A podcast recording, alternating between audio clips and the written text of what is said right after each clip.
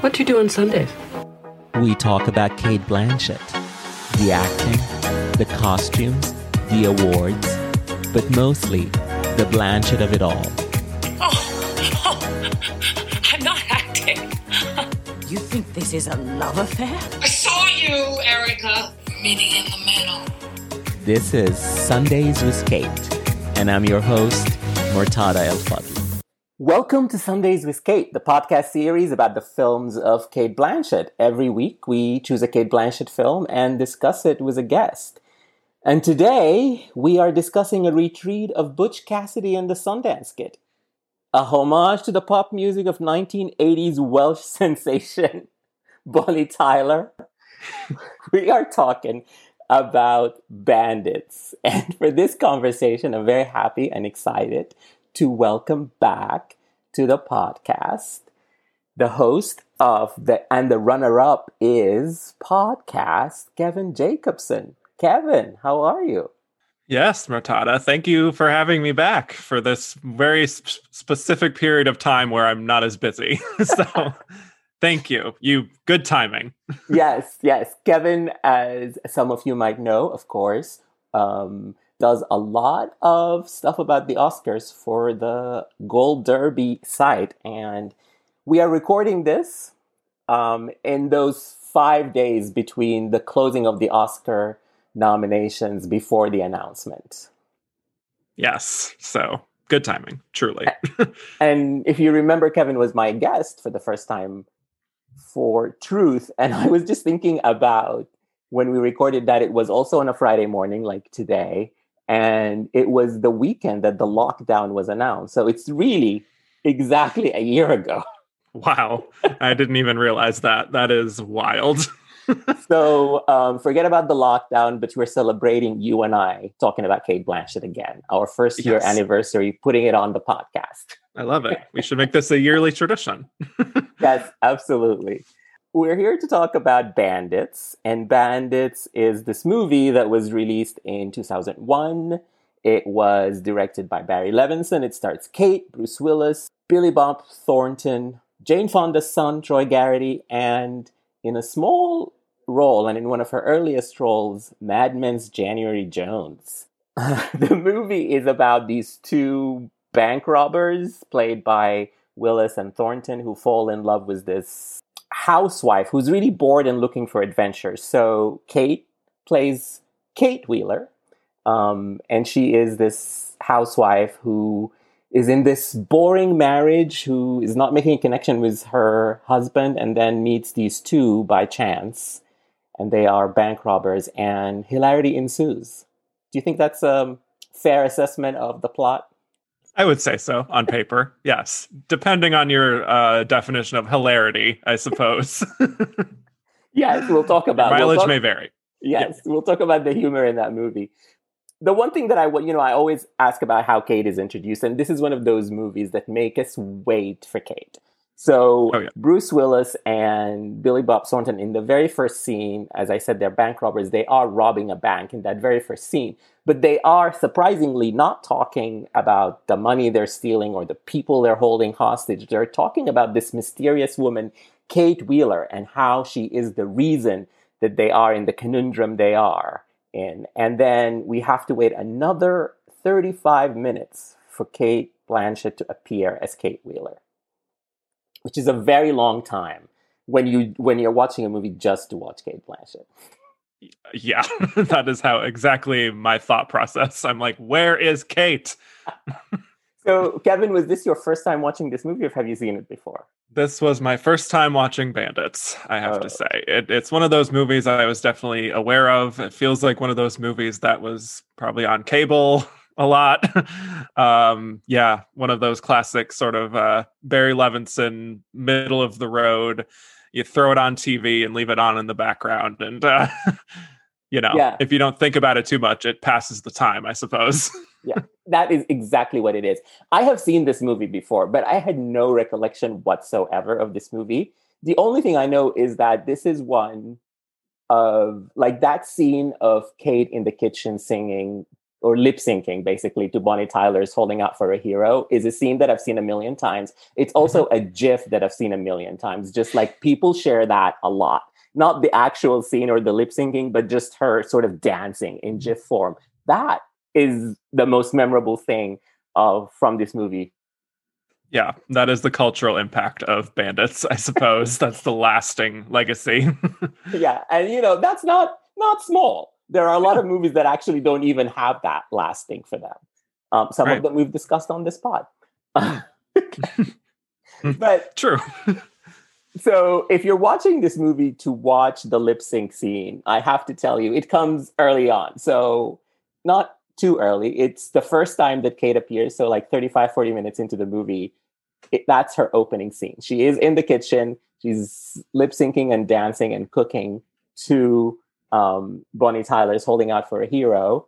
Um, then her husband comes and and she's like, "What are you cooking?" And it's like this elaborate meal that she explains. And then he's like, "Oh, I'm going to the gym, and then I have some other meeting later." And and you can see her deflated. So she decides to go out, and then she's in the car, and we get it again. This time she's lip syncing to "Total Eclipse of the Heart." She is a Bonnie Tyler enthusiast. yes, I mean, haven't we all been there? You know. both of these songs, really, I yeah. must say.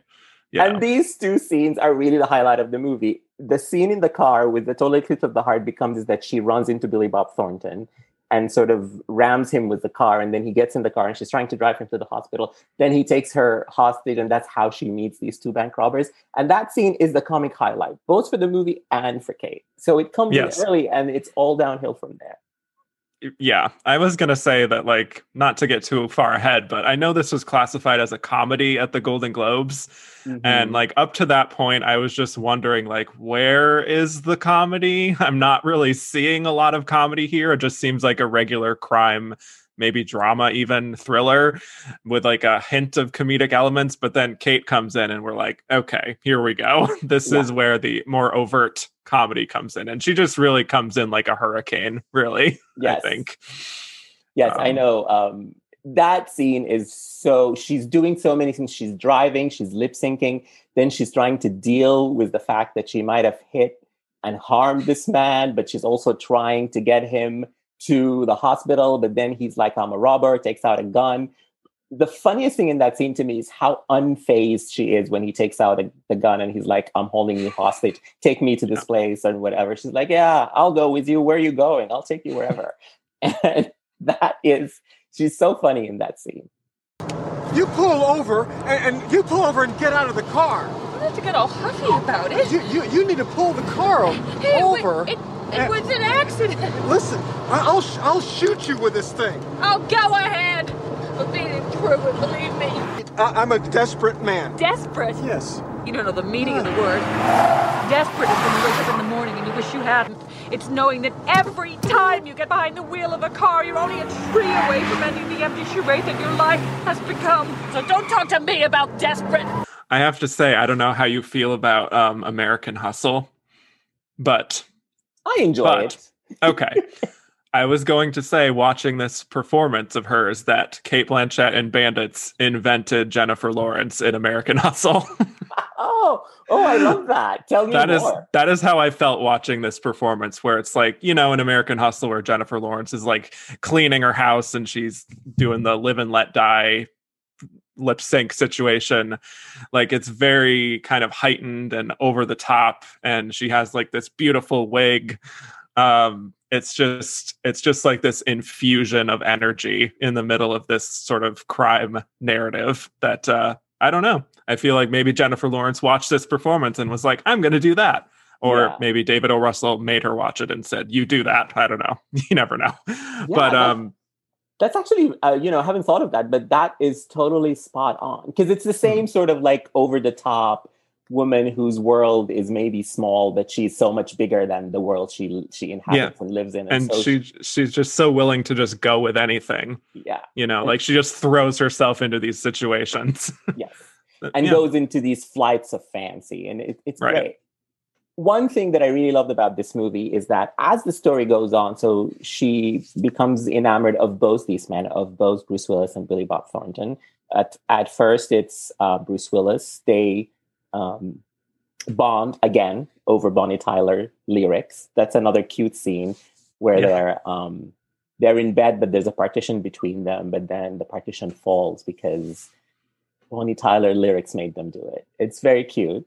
Um, so he's the happened. first, he's the first one of them that she gets with. But then again, she gets with Billy Bob Thornton. Yeah, she she's loving on both of them, and I love that the film doesn't really judge her for it. You know, yeah, this is the best thing about this movie. I can't think of another American studio film that's on the side of polyamory. So this is the first time that I've seen it, and this was a big studio film. Metro Goldwyn Mayer, Barry Levinson, like, um, so that's new and exciting, and it happened in 2001, but never since. pretty much. Yeah, unless we're not thinking of a major one that is very obvious. Yeah, It, it it definitely struck me like it felt like this is just going to be a love triangle, which through a lot of the middle portion, it feels like this is just a love triangle.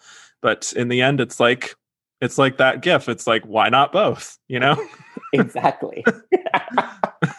that is so true. Yeah. Um, so let's talk a little bit about the the plot. This is a very shaggy plot. So Mhm. um, the main thrust of the plot is that these two bank robbers. It's a cute sort of setup in that instead of actually going and holding up a bank, they decide to go the night before to the bank manager's house and basically hold him or her and their families hostage for the night, have dinner, sleep over at the bank manager's house, and then the next morning they all go in together, and that's when they do the hold up. so it's um it's a cute premise and they are it, and of course they become a sensation in the media and they're dubbed the sleepover bandits and then the framing device of this movie is something that i kind of hated it's sort Mhm. of um uh, a show like america's most wanted i think it's the same guy who used to do america's most wanted and basically he's interviewing them and then they're going back in flashback and telling us the story of how they came up with the idea, how they met Kate, how they felt both fall, fell in love with her, and she couldn't decide on which, so they become this wonderful threesome. Um, di- what did you think of the framing device? Yeah, that's something that I was going to bring up is I was not a fan of that either. Like honestly, even if they just did it in the beginning Mhm. and they went back and told the story, I'd be like, okay, well I've seen this type of thing before, but I don't hate it. It for me it's the fact that they keep going back to it throughout the movie that really kind of it felt a little bit lazy and a little bit like you're you're telling us information rather than really like showing because they're talking about things like oh friendship and things like that i i don't know it just felt very unnecessary to me it didn't really add anything of importance here and it just sort of managed to elongate a movie that i feel is a, a little bit too long Definitely, it's a little. It's it comes in as just a little bit more than two hours, but it could have easily been an hour and a half, and it would have been yeah much more fun if it if it were only nine minutes. And yes, I feel like the shagginess of the second part of because I felt like once like the first half of this movie is kind of fun to watch, especially when Kate gets with them and there is like this as she falls for one and then falls for the other, and like differently there are two very cute long scenes and how she falls for Bruce and then how she falls for Billy. And all of that is kind of fun. And then she becomes a member of the gang basically and joins Troy Garrity as the other getaway car driver. And that's when the movie loses its rhythm. It's not funny. It kind of becomes shaggy. What are you doing? And then every kind of 10 minutes or so, they go back to that framing device. And I'm like, we don't need this. yeah I, I, I don't I, I I really don't understand why it's there so much. but uh, So uh, Bruce Willis's wig needs to be seen to be believed. I mean, there, there's to be fair, there's a lot of wigs in this movie, but uh, yeah, that is a choice. I mean, Kate has a lot of wigs, um, but she's actually like changing wigs because she's a bank robber. So she every time she goes to one, she changes the wig. But Bruce Willis's wig is apparently his hair, and it's the most unnatural hair I have ever seen. And Bruce Willis himself has Yeah. had a lot of wigs in his career, but I don't think any as bad as this one. It truly I, I don't know what the hair and makeup department were doing here with bruce maybe it's just our own feelings on like bruce willis is just kind of this very known bald person Yeah. that um that we notice these things but uh yeah And so this was post Die Hard. So in Die Hard, Oh, yeah. he is balding, not yet bald. Right. He has hair, but it's obviously his natural hair because it's thinning. And you know he's a tough guy, so of course he's not wearing wigs. And then later on in his career, he just gave up the wigs and went completely as a bald person, yeah just like me. Um, but maybe this was in the middle period where his hair was still not completely gone, and so he was still trying to wear wigs. And anyway, whoever put that wig on him, I'm sorry, that was not a good look. no just just no I also wanted to ask you, Kevin, what do you think of Billy Bob Thornton in this movie? Mm, yeah, that's this is a performance I definitely went back and forth on uh, while I was watching the film. Like, is he good or is he like very mannered and like trying to craft this intentionally uh sort of quirky character out of something that isn't really necessary. I don't know. I think he's very good in roles that are like this that require him to be a little bit like weird and mannered, but here I was not the biggest fan. I just uh, maybe part of that is just the writing.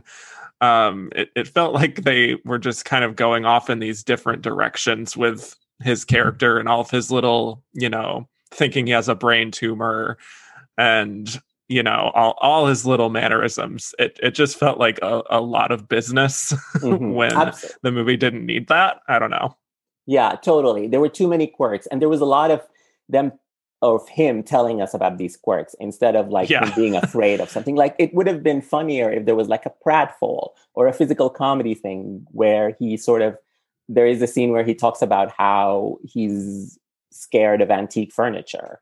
And I was like, well, why didn't we have a scene where, like, I don't know, they go to a museum, something where, and suddenly he's scared by some antique furniture or something. He falls, the thing. something like that. Yeah. Um, so there's not any of that. And apparently, you know, the antique furniture thing was something that Billy Bob ad libbed because that is an actual fear of his in real life. right i read that i haven't heard that before that that specific phobia and and that's uh, that mentioned in the scene where he and Kate are sort of getting together or like finding their chemistry. And what I loved is that she totally goes along with him in that, and she kind of talks about how she also doesn't like anything before 1950s, including black and white movies. Which I was like, what? yeah But, you know. I, I, took uh, i took offense to that it feels like that's adding to the discussion people have been having on twitter these days of like black and white movies are all racist and sexist and like i can't watch them give them a Yeah. chance kate give them a chance I'm sure Kate uh, Blanchett does give them a chance, but maybe Kate Wheeler. course. You know, she's way too into Bonnie Tyler to actually have patience for anything else. yeah she's stuck in the 80s really Um, I wanted to but there was actually there was a reference obviously to a black and white movie which is it happened one night with the sort of you know partition between bruce willis and Mhm. kate blanchett. So there is at least a reference to one of those horrible black and white movies. And you know i'm happy you brought up it happened one night because i think what this movie is it's like as i open this this conversation it's a retreat of many other better movies so you mentioned it happened one night i think the most obvious one is butch cassidy and the sundance kid yeah um, which is also about two robbers on the run with a woman um, Yeah. who's kind of into both of them and maybe not either um, Yeah. a little bit of bonnie and clyde Totally. Yes. Yeah. Bonnie and Clyde, they take from Mhm. the they you know, they do the bank robbery, but they give to the poor. In this Right. case, they don't really give to the poor, but they they uh, they do say this sort of like Robin Hood thing of like they're only um, taking from the government because of insurance and whatever. It's like it's another scene where I was like, "What are you talking about?" But anyway, they they try to make the point that they are Robin Hood like. Do you think like um, when Barry Levinson and his screenwriter set out to make this movie, like it was that what they were planning to do, and how did it go wrong? Wow, that's kind of a loaded question, but um, I agree with the general sentiment there. Um, yeah, I mean, I think uh, the vibe I got through most of this is that they all just wanted to make a fun movie and they had a good time making it. There's these interviews where it's like Kate Blanchett, I think, is talking about how her and Billy Bob Thornton and Bruce Willis, they just had the best time on the set and they just had so much fun. And I think they they were honestly just wanting to do little homages to the past because these movies are beloved and they work. Uh, but they very it very much is a pale imitation of a lot of those movies we've talked about and without really adding its own twist on that i guess Mm-hmm. outside of a little bit of the polyamory stuff yeah it, it you're right it really is a retread Yeah, totally. Um, were there any scenes that sort of you liked? You know, we talked about that first scene um, in the car, and that's Yeah. I think that's the best scene in the movie. Is there any any other scene that we haven't talked about that you liked, or even one that you have notes on? um well i mean yeah going back to the scene of the two of them and the it happened one night reference with them in bed and like talking about uh you know quoting lyrics of total eclipse of the heart and just sort of like adding meaning to them i i just thought it was kind of cute and charming and sort of funny in that way of like when you're bonding with someone and it's you're just getting like super nerdy about something very specific. I, I mean, I just thought that was cute, and I thought that her and Bruce Willis did have some pretty solid chemistry. Um, Yeah. So I I generally liked that, and I also liked how Billy Bob Thornton was kind of on the side, being like gross. You know, he was just Yeah. not having it. Yeah. Um, so yeah, that's fun. I mean, I do I did actually like the final little um, stunt that everyone pulled off in the Mhm. end. I thought that that was at least uh, well executed, and I'm like, that's a very smart plan that you guys had. I'm very impressed. Yeah. So, like, I enjoyed the ending itself.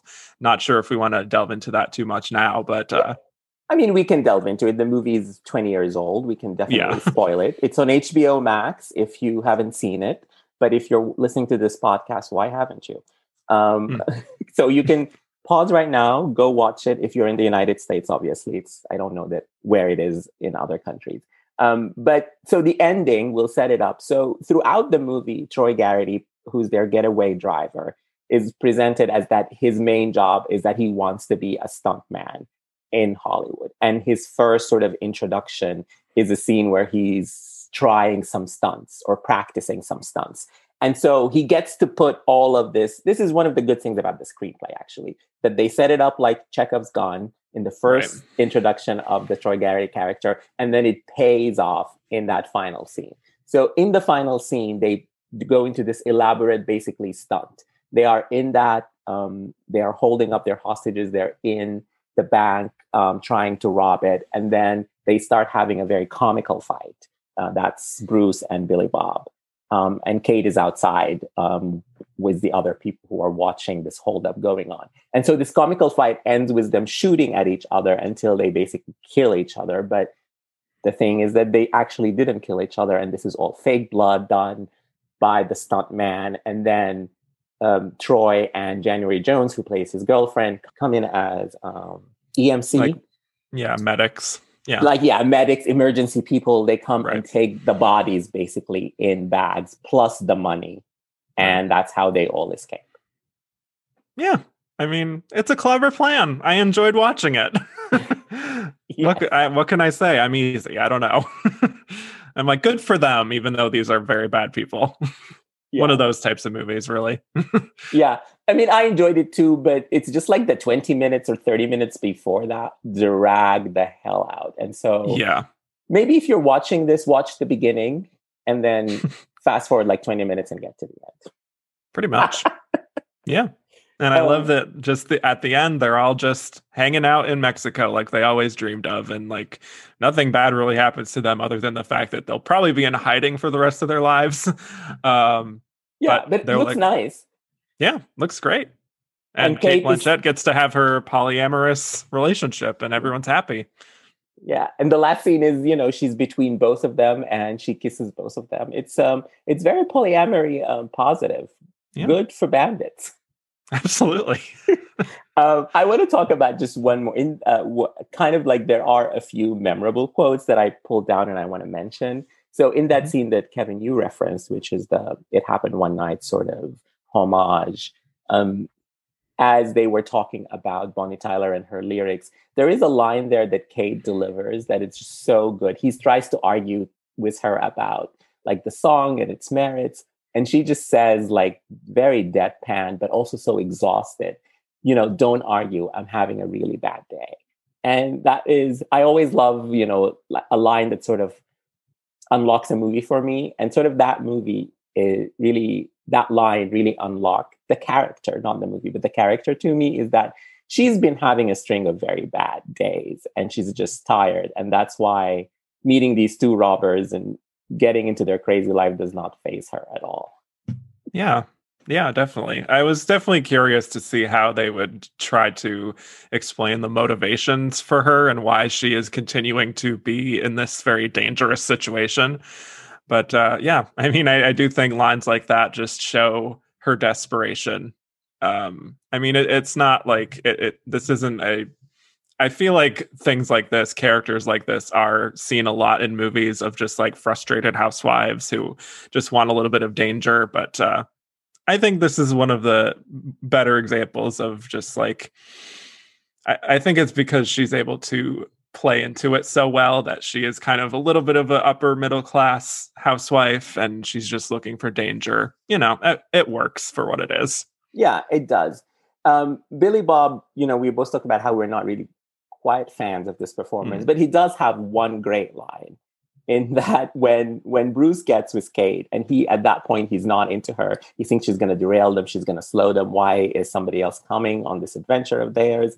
And so he has this fantastic line which he drops in this sort of like rat-a-tat very quick way that his character speaks in which is so I'm not doing that. I'm just going to read the line um, Kate's an iceberg waiting for the Titanic, which I thought was very funny, but also very true to the chaos that this woman does bring to their life. She's, yeah. She's totally an iceberg. and also, out of context, you could read that as Kate Winslet. Yes. Waiting for yeah. the iceberg, waiting for yeah. the waiting for the Titanic. um, out of context. But yes, go on. So we're going to take a short break from Bandits, and we will be back to that discussion in a minute or two, where we'll talk a little bit more about Kate's performance and what this means in the context of her career at the time. But I wanted to ask Kevin a couple of things before we get to that. So next week, I will have a very special episode about an actress who is currently in the running for Oscar this year. So it's not Kate, because we know Kate doesn't have any movies out. She had Mrs. America, but no movies. Um, and so what I'm doing a special episode similar to the one I did about Kate Winslet and Ammonite. It's a surprise, but it's going to be lots of fun. And um, tune in next week. But Kevin, I wanted to ask you, who is your favorite Best Actor contender for the movies of this Oscar year?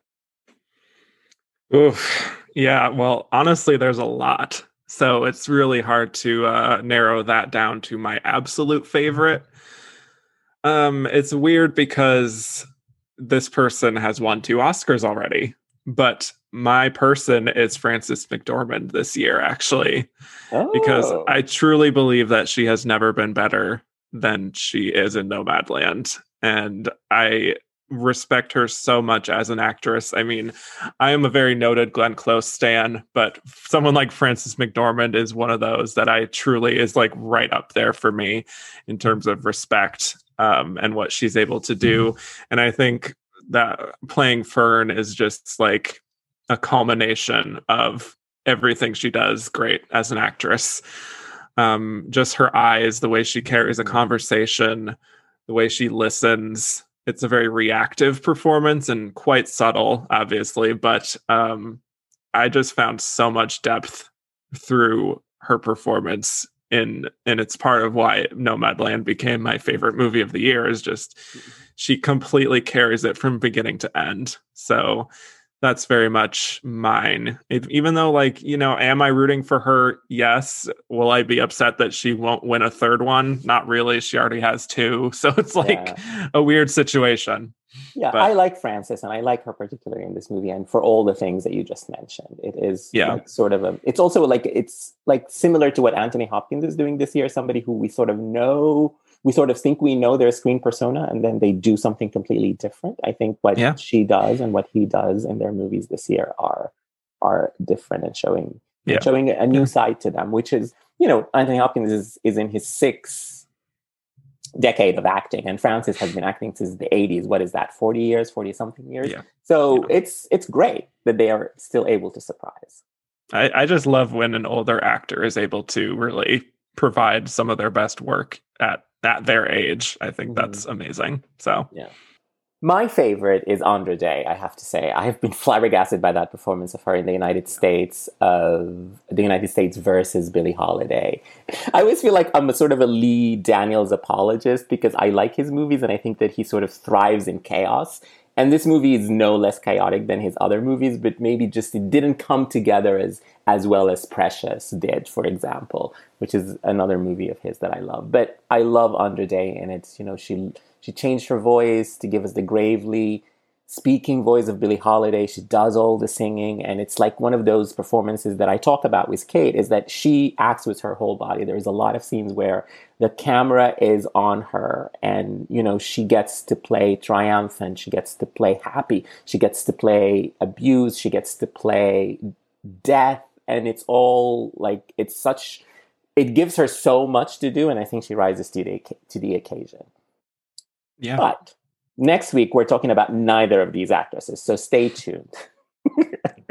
it's, not Andra, it's not Frances, but somebody else who will probably be Oscar nominated. And that's why I'm doing the podcast next week to celebrate their Oscar nomination. But Kevin, you do an Oscar podcast, and the runner up Mm. is, which is a wonderful podcast.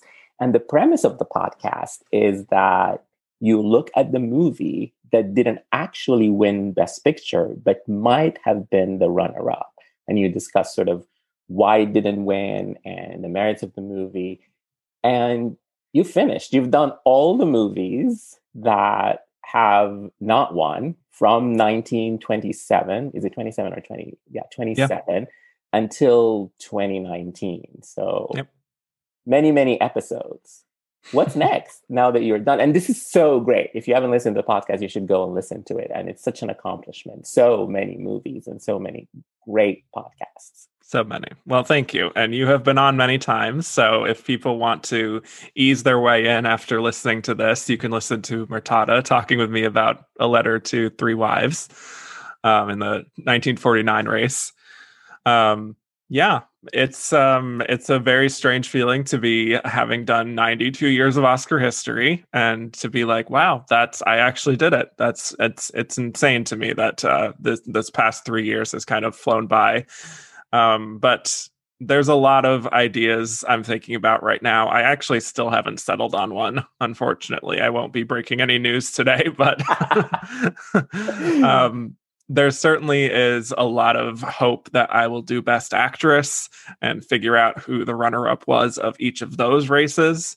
I think Um, listeners of this podcast would be very interested in that idea. that's, I agree. Because also, I think Cate Blanchett was definitely a runner up for Elizabeth. So, um, you know, will could have been be- the runner up for Carol. Could have been. Yeah, absolutely. um, so yeah, that's that's one idea. There's also the idea of uh, doing the movie that just missed out on a Best Picture nomination Mm. each year. So it's kind of like a runner up to the Best Picture category, essentially. Oh, so instead of like Best Picture uh, runner up as like a, a nominated film, it's like a runner up to the actual category. So I like that idea. I like the idea of doing like a mini series on um, actors who have never won an Oscar, who have always been a bridesmaid, Oh, but have never gotten there. So And you do can little start with- series on them. you with your patron saint, Glenn Close, I could. I very well could. unless she wins this year. yes i will i will wait uh, until after april 25th to confirm that Yes. yes but uh, yeah, a lot of ideas percolating. Do you have any uh, feedback on that? I mean, I would just say do the best actress because that's the one Okay. I will smash that listen button every week if you do that. But you know, Yeah. I will listen to it no matter what you do because you you do such a great um, job with your podcast. Thank you. I appreciate that, and and you do as well on on this show. And Oh, you've been a very good guest again on that letter to three wives episode. But I also do bonus episodes for uh, discussing whether the best picture runner up I talked about wasn't in fact the runner up, and decide on second thought maybe it was another movie. So I've invited you back for lots of lovely movies, talking about some Merchant Ivories. oh. I love Merchant Ivory. Oh, they're so wonderful. Yeah. Yeah, Yeah, we talked about The Room with a View and The Remains of the Day. Two fantastic movies. Yeah, yeah. Ah, so let's go back to Bandits, which is a less fantastic movie, but maybe Okay. it has a fantastic performance. So let's talk about Kate a little bit, and then we'll talk a little bit more about Barry Levinson. Um, Okay. So, so I think a thesis that I have talked about on this podcast uh, before is that post Elizabeth, Kate, and this movie is definitely in post Elizabeth because it was three years after Elizabeth. So I'm talking about the period between Elizabeth and the Aviator. I think what Kate has been doing in that time is that she was trying to get away from Elizabeth as as far away from Elizabeth as she could get. Like she wanted to do different things in different genres to distance herself from that role because I think she didn't want to just be in costume dramas for the rest of her career, which is why she played a lot of modern movies like this and Pushing Tin and um, The Gift. And she was trying different things. She was trying thrillers. She was trying horror. And I think this was her attempt at rom com. but what does it say about this movie that she never tried a rom com again? Because I, I think coming right after this, she was one of the many actresses considered for Bridget Jones's Diary, and I don't know if she turned it down or it just did, or why it didn't happen. But what we know for sure is that she never did another rom com. yeah. Wow, I never even realized that that's that's actually true. Wow. I don't know. I don't know if that's intentional or not. It's it's hard to say. Hmm. I mean, she did sort of like grand romance movies like Carol and Benjamin Button, Right, which course. the, the central thesis of those movies is the romance, but it's, it's never in a sort of comedic atmosphere like this movie or like what we think of as a rom com, which this, you know, despite the bank robbery and the America's Most Wanted sort of premise, it's still, I think, the heart of it and the part of it that works best is the ro- is the sort of rom com part. Um, and I always sort of like one other thing that, you know, talking to my guests on this podcast that we have sort of arrived at a conclusion at is that Kate has better chemistry with women than with men. Oh yeah. Um, Yep. on screen, whether they're antagonistic like in Notes on a Scandal, or whether they're in love like in Carol, or whether they're friends like in Ocean's Eight. It's just like she thrives and m- makes the women who are acting with her better, and she is better when she's acting against them. So maybe you know, combined with the fact that this movie didn't work, her her attempt at rom com, plus maybe she recognized she works better with women, and she's like, no more rom coms. Well, actually, thinking about it now, I feel like Ocean's Eight is almost like the closest comparison you could make to to Bandits, really, Mhm. where it's not like an overt romance, but there's certainly a lot of chemistry happening with her and Sandra Bullock that people have read into. Um, so yeah, and dealing with like the criminal element, and it's you know it's a fun sensibility. It's not like a period drama or all, a lot of other movies she's associated with. So that's I feel like Ocean's Eight is a little bit like we're coming back to our bandits roots here. Yeah. And you know what? You should do something else with, with Sandra Bullock. You know, maybe Yeah. Oceans, if they want to do Ocean's Nine, great. We would love it. Or if they just want to do something else with the both of them. Um, Absolutely. Yeah, because I feel like she is still an actress who people associate with drama mostly. yeah. And she is inherently a very funny person. And she could play these kinds of performances so well that I wish there were more of them. Yeah. And you know, her bread and butter and what she's best at is sort of the women unraveling thing, which she does in like Yeah. Blue Jasmine and in Yeah. Truth, which you and I have talked about before. Yep. And sh- and here, this is I think is the blend of the woman unraveling because Kate Wheeler is unraveling, but also Mhm. she's funny and she's like wants to go out and have adventures and fall in love and seduce men and you know live in a polyamorous life so it's a blend of what she does best with a comedy i just think a better script would have made this i think one of her better performances Yeah. And I would almost hazard to say that a better script could have gotten her an Oscar nomination. totally because she did get some awards um, Yep. for this we we'll talk about the awards in a little bit and i have a quiz for kevin about awards because he's the awards he's my awards guru he's he's the person i look out to see his predictions and i'll be like hmm well kevin said maybe that will happen Ugh, so so much pressure. oh you you will this quiz will be too easy for you you will get it Okay. Um, Okay. but first before we get to that let's talk about barry levinson a little bit so Yeah. barry levinson i think his heyday was the late 80s this movie came in 2001 so basically a decade after his heyday. That was where movies like good morning vietnam rain man bugsy all the way through to wag the dog. And these are movies like with huge big movie stars dustin hoffman robin williams annette bening warren beatty um, robert de niro. Um, and they were all successful both critically and with awards to some degree um, they were definitely all nominated for oscars and rain man obviously won best picture and won him best director.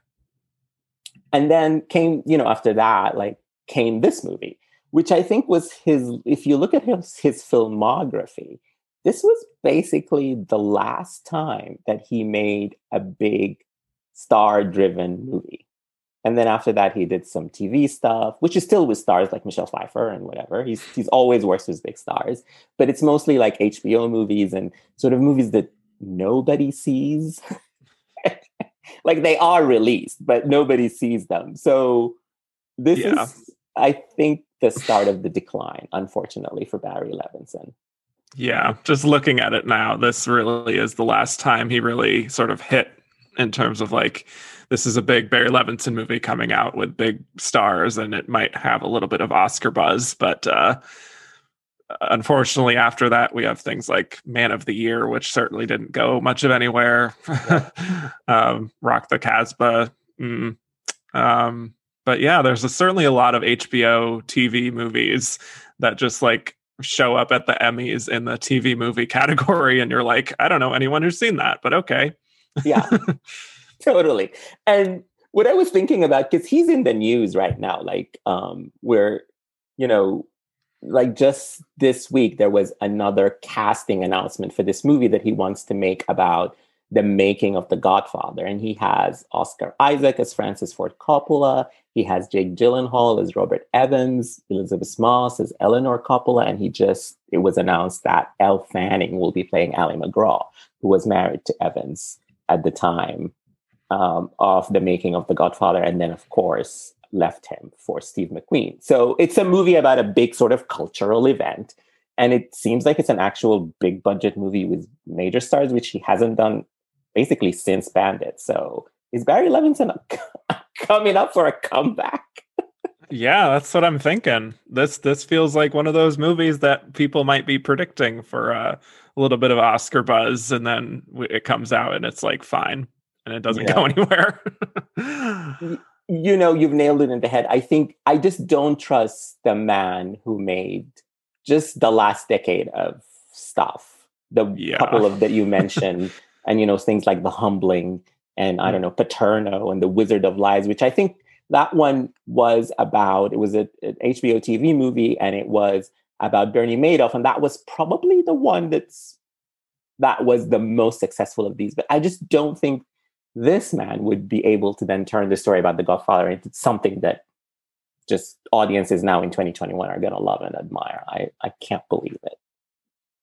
Yeah, it, it feels like it's gonna be like it's hard to really predict these things because we haven't it hasn't even like I don't even think it's gone into production. No, it's just cast But- announcement. Yeah. Just based on him and what we've seen from the past decade, uh, it feels like it's just gonna be like a Trumbo, where it's like Yeah. there you go, it's it's here, it's fine. It's competent. That's really the kind of major thing I've felt with Barry Levinson, even in his heyday when he's winning an Oscar. It's just like a very workmanlike, competent director Mhm. who has some big hits. Clearly, he won an Oscar, but he also has some pretty clear misses as well. Mhm. Um, I don't know if it ever really treads into like really bad territory, but um, it's hard for me to be like excited about a Barry Levinson movie. He has directed some exciting performances. Like I think yeah, Robin Williams in Good Morning Vietnam is very exciting, very funny in that movie, and that movie sort of lives and dies by his performance, and he Mhm. he's great. And I think Annette Bening in Bugsy is also very exciting. So um, he knows how to cast, at least. there's that.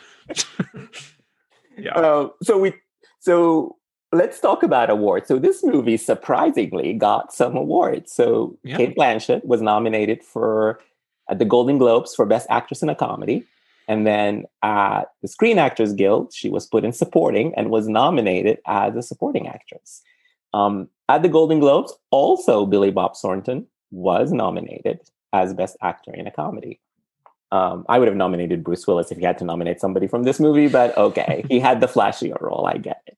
Very much so. And he's much more respected than Bruce Willis is. Yeah, and this is actually my point. Like Thornton was so hot in 2000, 2001. Like he was coming off his Oscar win for Sling Blade. He was just in Armageddon. He got another Oscar nomination for a Simple Plan. That's all in the three years before this movie. And so that's probably why he was nominated. So I'm gonna I'm gonna quiz you a little bit about these things, these awards. Oh God. Okay. So one of my favorite awards, because they are crazy, um, is the National Board of Review. Yes. And the National, them. the National Board of Review in 2001 gave gave Billy Bob Thornton Best Actor, and they cited three movies. They do that all the time. When the award is really for one movie, but then they'll just cite the other movies released. So they cited him for The Man Who Wasn't There, the Mhm. Coen Brothers movie, and for a Monsters and for Monsters Ball. And, but also they added, they just threw in Bandits too. So officially he won for th- these three movies. Um, also a winner that year at the National Board of Review is Cate Blanchett as Best Supporting Actress. But she had basically four movies released in 2001. And the National Board of Review cited the other three and didn't cite Bandits. I don't know why. Did they hate this How- performance? Did they just not think she was a supporting actress, that she was a lead, and that's why they didn't cite her? Anyway, Apparently. Yeah. so my question to you, Kevin, is Mhm. what are the three movies that she won Best Supporting Actress from NBR in 2001 for? Uh, okay. Um, well, one of them, I guess, is The Lord of the Rings, Fellowship of the Ring. That's Right? correct. Yes. I yes. feels like, yeah, yeah. I mean, she's very good in those. I don't think she's like awards worthy, but certainly stands out. Um, I know she was in the shipping news. Is That's that one? number two. Yes, absolutely. Okay. um, I'm struggling with a third one if it's not Bandits. It's Um, a, if you follow this podcast, it's a movie we've discussed recently. Oh dear. Okay. Well, I haven't listened lately, so that's telling. Um, The movie is The Man Who Cried, which is the Sally Oh. Potter movie. okay. I'm sorry. Yes, Yeah. that's right. But um, and this is actually it's it's a it's not a good movie. 2001 was you know Lord of the Rings aside, it wasn't a great year for Kate.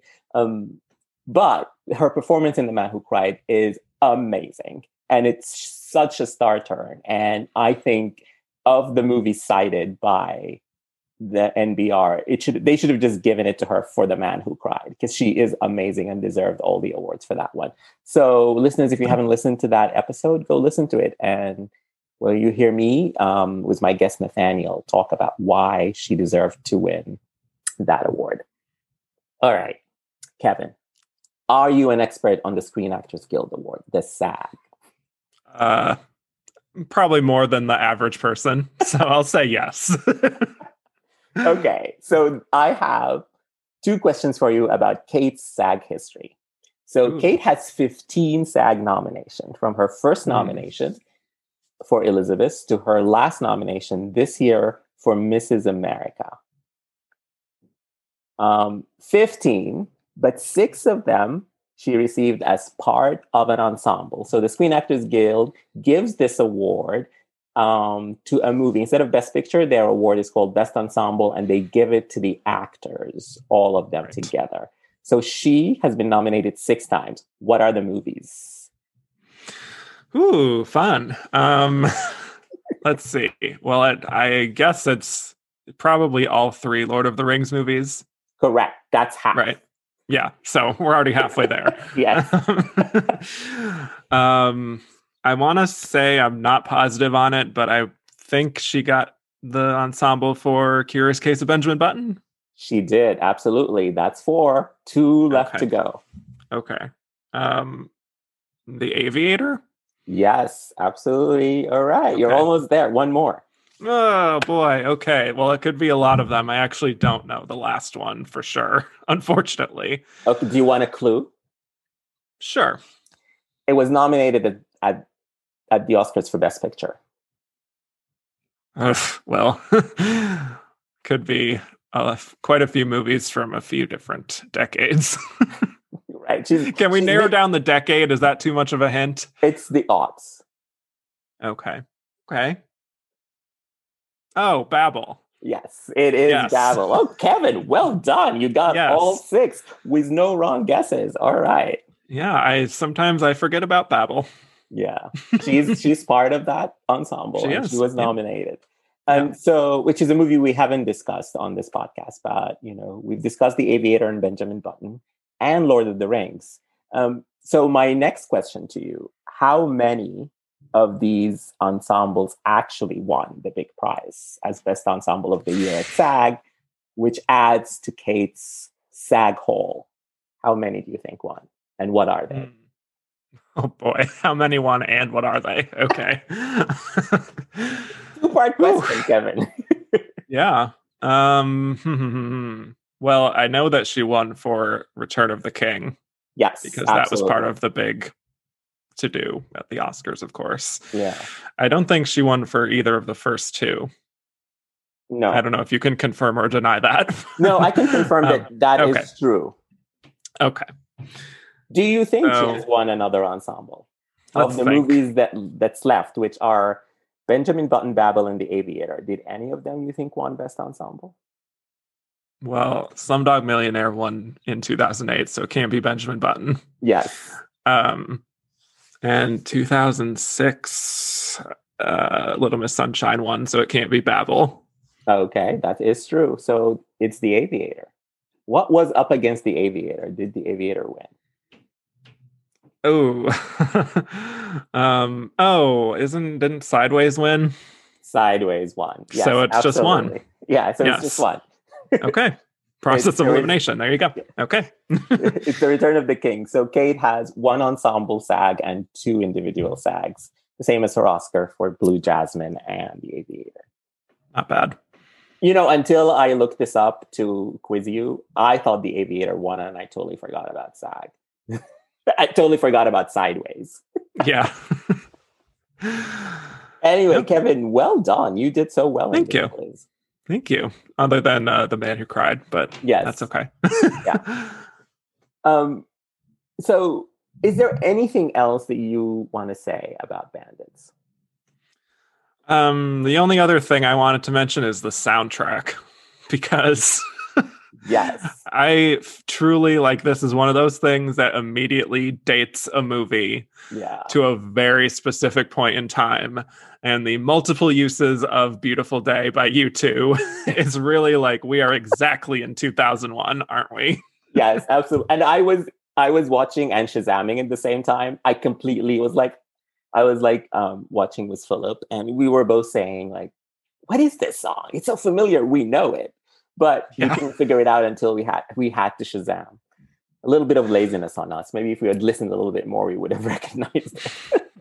and there's also that song Superman something that was also uh, very- Yeah, yeah, by Five for Fighting. My Yes. God, I have not heard that since 2004. So I was, but it's like suddenly it just brought me all back. Yeah. You Yeah. know, I really think they should have just made the whole soundtrack Bonnie Tyler songs. That would have been so Yes. much more fun. Absolutely. that would be that would be very distinct sound. I would like that a lot. Yeah. Um, so I have a couple of questions for you to close the the the episode. Okay. So, which of Kate's upcoming movies are you most looking forward to? So, she's she finished Guillermo del Toro's Nightmare Alley, which is a remake, and if you've seen the original, you kind of know what her part is. I have, and it's a great, big, juicy part, and I'm excited to see her do it. She's going to be an evil psychiatrist, and she's going to go um, up against Bradley Cooper, and that's going to be exciting to see. Um, she's about to start doing the um, Borderlands, which is a game adaptation with Eli Roth, who directed the only movie of Cate Blanchett that I haven't yet seen. The House was the Clocks. Um, so I'm like, that's not the reteam I want from you, Kate. I want you to Right. go back to Scorsese or Todd Haynes. Um, yes. but fine. If you liked it, you want to do this, great. And then the third one, which she's going to shoot later this year, is James Gray's Armageddon Time. And James Gray is a director I really love. And so I'm excited for that. But what about you, Kevin? Uh, well, really, all of them. I'm just always curious to see a Cate Blanchett performance, but definitely Nightmare Alley. I'm so excited to see what she does with Guillermo del Toro and that incredible cast, including reunited with Rooney Mara. Yeah. Hello, incredible. But like, yeah, Bradley Cooper, there's Toni Collette, Willem Dafoe. It's it's a stacked cast, and I'm I'm very excited to see her in this kind of a thriller, darker mode. Yeah. Yes. We love Evil Kate. And um, and so one other movie that she was sort of attached to for like six, seven years, and we kept hearing it's coming, it's coming, but she's not doing it, is the Lucille Ball movie that Aaron Sorkin is doing. And surprise, surprise, it's Nicole Kidman now playing Lucille Ball. So we swapped out. Australians, yes, only Australians can play Lucille Ball. Um, apparently. but you know, I'm obviously more of a fan of Kate, but I think Kate would have done a better job. She has done more comedy. Her face is more closer to what Lucille Ball looked at, and sh- I think she could definitely do a better American accent. That's for sure. That's one thing Yes. she can do better than Nicole Kidman. Um, Mhm. But why do you think she um, she dropped out? Let's speculate. We have no information. I don't, and I don't think Kevin you do. But let's just speculate. No, I yeah, that's I I was definitely looking forward to this, even though it feels like it's been truly like years in the making since it's been Yeah. announced.